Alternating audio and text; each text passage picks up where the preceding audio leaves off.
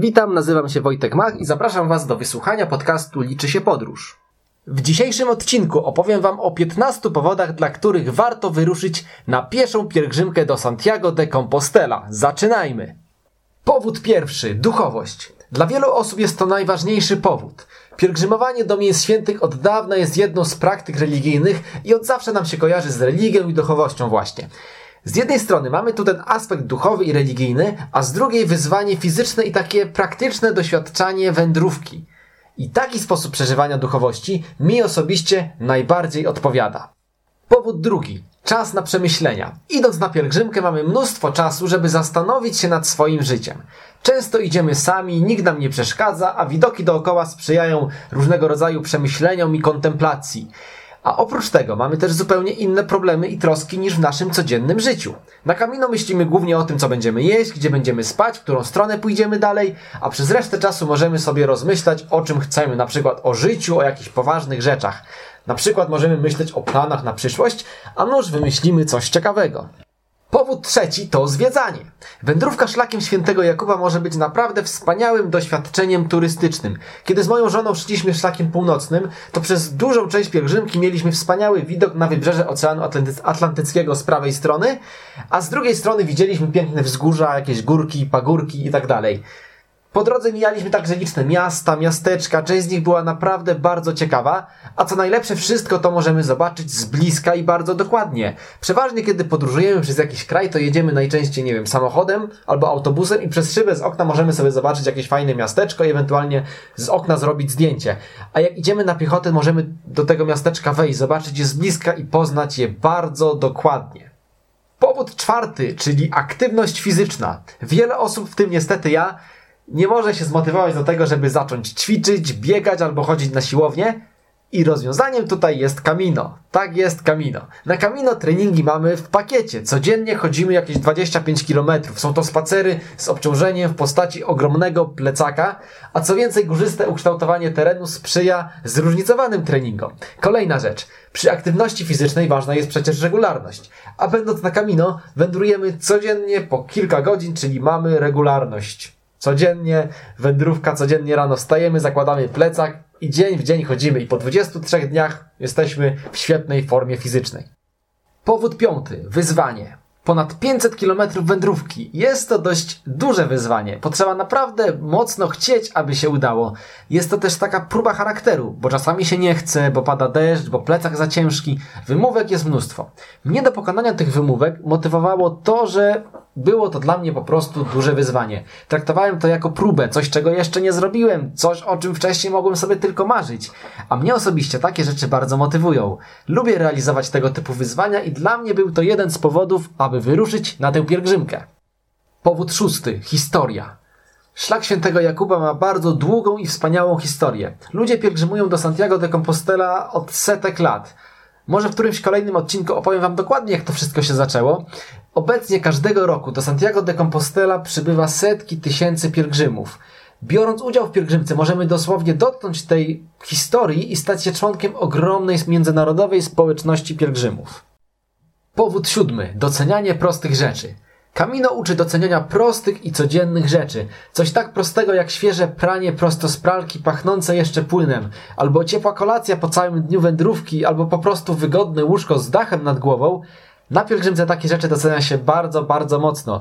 Na co dzień mamy mnóstwo rzeczy, których nawet nie zauważamy, takie jak chociażby możliwość skorzystania z tej pralki, a podczas trzech tygodni wędrówki pralka była powodem naszej ogromnej wdzięczności. Naprawdę bardzo mocno docenialiśmy, gdy mieliśmy możliwość zrobienia sobie normalnego prania i później wyciągnięcia tych ciepłych, jeszcze pachnących płynem do pukania rzeczy z pralki. Powód ósmy. Ludzie. Każdego dnia na, na, pielgrzymce mijamy innych ludzi. Z częścią z nich możemy sobie porozmawiać, nawiązać znajomość, wymienić się doświadczeniem. Wielu z nich ma do opowiedzenia świetne historie i pielgrzymka to bardzo dobra okazja, żeby tych historii wysłuchać. Jest jeszcze jeden bardzo ciekawy zwyczaj z ludźmi, których mijamy na, na pielgrzymce. Pielgrzymi po drodze, kiedy się mijają, mówią do siebie przeważnie, pozdrawiają się słowami buen camino, a to oznacza dobrej drogi.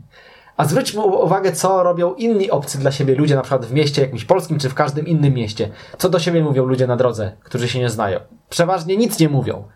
A na pielgrzymce zawsze, nawet obcy dla siebie ludzie, którzy mijają się, idą po prostu w tym samym celu, mówią do, do siebie buen camino, czyli życzą sobie dobrej drogi. Powód dziewiąty. Przygoda. Pielgrzymka to po prostu niesamowita przygoda. Poznawanie nowych ludzi i miejsc, spanie pod namiotem, trudy wędrówki, chodzenie w słońcu i w deszczu. Ponadto nic nie wiesz na pewno, gdzie będziesz spać, czy będą miejsca w schronisku, jaka będzie pogoda, czy którędy dokładnie będzie wiodła nas trasa. Pewne rzeczy można zaplanować, ale trzeba być cały czas też gotowym na to, żeby te plany móc zmienić. A to sprawia, że Camino jest niesamowitą przygodą, którą pamięta się naprawdę bardzo, bardzo długo. Powód dziesiąty. Nauka języka. Angielski bardzo przydaje się w podróżach. Chyba, że jesteśmy w Hiszpanii. Tam jest ryzyko, że po angielsku dogadamy się mniej więcej tak, jak po polsku. Czyli w ogóle. Oczywiście trochę przesadzam. W Hiszpanii nie zawsze dogadamy się po angielsku. Jeszcze w dużych turystycznych miastach będzie ok, ale w małej miejscowości gdzieś tam na północy Hiszpanii może być problem, szczególnie jeżeli robimy zakupy u jakiejś pani w sklepie, która niekoniecznie mówi po angielsku. Ale z drugiej strony jest to świetna szansa na, nau na naukę hiszpańskiego. Po trzech tygodniach pielgrzymki mniej więcej rozumiałem, co do mnie mówili i potrafiłem się w bardzo podstawowym stopniu dogadać. A wszystko dzięki temu, że nie było innej opcji kontaktu niż po prostu próbowanie mówienia po hiszpańsku. Także chcecie się nauczyć hiszpańskiego? Idźcie na Camino. Powód jedenasty. Korzystanie z albergue. Dwa tygodnie temu opowiadałem wam więcej o noclegach na Camino i o tym, że na trasie są schroniska dla pielgrzymów, czyli tak zwane albergue. I zdecydowanie warto pójść na taką pielgrzymkę, aby doświadczyć spania w takim miejscu. Czasami śpicie w ogromnych publicznych schroniskach, razem z wami w jednej sali jest kilkadziesiąt osób, ale tworzy to niesamowity, niepowtarzalny klimat pielgrzymowania, klimat pielgrzymkowy. Czasami śpicie też w małych schroniskach prywatnych. Tam jest mniej osób, panuje rodzinna atmosfera, często jest wspólny posiłek, a cena takiego noclegu to donativo, czyli każdy płaci co łaska. Powód dwunasty. Menu del Peregrino. W niektórych restauracjach po drodze jest przygotowywane specjalne menu dla pielgrzymów, czyli tak zwane menu del peregrino. Jest to bardzo obfity posiłek, składa się często z dwóch dań, deseru i do tego jeszcze butelki wina. A to wszystko za około 8 euro. Posiłek naprawdę wart swojej ceny. Dla miłośników kuchni hiszpańskiej może być to bardzo ważny powód, żeby zostać pielgrzymem i załapać się na takie pyszne jedzenie. Powód 13. Monte de Gozo. Dosłownie kilka kilometrów przed Santiago de Compostela, w miejscowości Monte de Gozo, znajduje się centrum pielgrzymowania imienia Jana Pawła II. W tym centrum znajduje się polskie albergue prowadzone przez polskiego księdza z polskimi wolontariuszami. I mieliśmy ogromną przyjemność spać w tym miejscu. I naprawdę bardzo miło jest porozmawiać w końcu z kimś po polsku już na samym samym końcu pielgrzymki. A co więcej, z tego albergue do katedry w Santiago jest dosłownie 5 kilometrów. Czyli jest to także świetna baza wypadowa do zwiedzania Santiago de Compostela. Powód 14. Pakowanie plecaka. Podczas pielgrzymki cały nasz dobytek nosimy w plecaku, więc dobrze by było, żeby ten plecak nie był zbyt ciężki. Dlatego bierzemy jak najmniej rzeczy, tak żeby chodziło się nam po prostu wygodnie i żeby nie dźwigać nie wiadomo ile zbędnych kilogramów. Jednocześnie trzeba spakować się na tyle mądrze, żeby niczego nam po drodze nie zabrakło. Jeżeli dacie radę dobrze spakować się na Camino, wtedy dacie radę dobrze spakować się na każdy inny wyjazd turystyczny. Dzięki takiej wyprawie jak Camino, gdzie wszystkie rzeczy nosimy na plecach, bardzo łatwo jest zweryfikować, ile rzeczy jest nam tak naprawdę potrzebne w podróży. Po takiej pielgrzymce może okazać się, że na następne podróże zamiast wielkich walizek prawie zawsze wystarczy Wam średniej wielkości plecak i będziecie potrafili się w niego spakować. I wreszcie powód 15. Wspomnienia. Jest to powód chyba najważniejszy.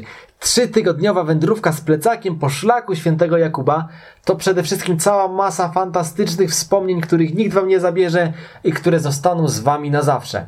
A powodów, dla których warto pokonać szlak świętego Jakuba jest zdecydowanie więcej niż 15. Polecam ze swojej strony serdecznie i do usłyszenia w kolejnym odcinku.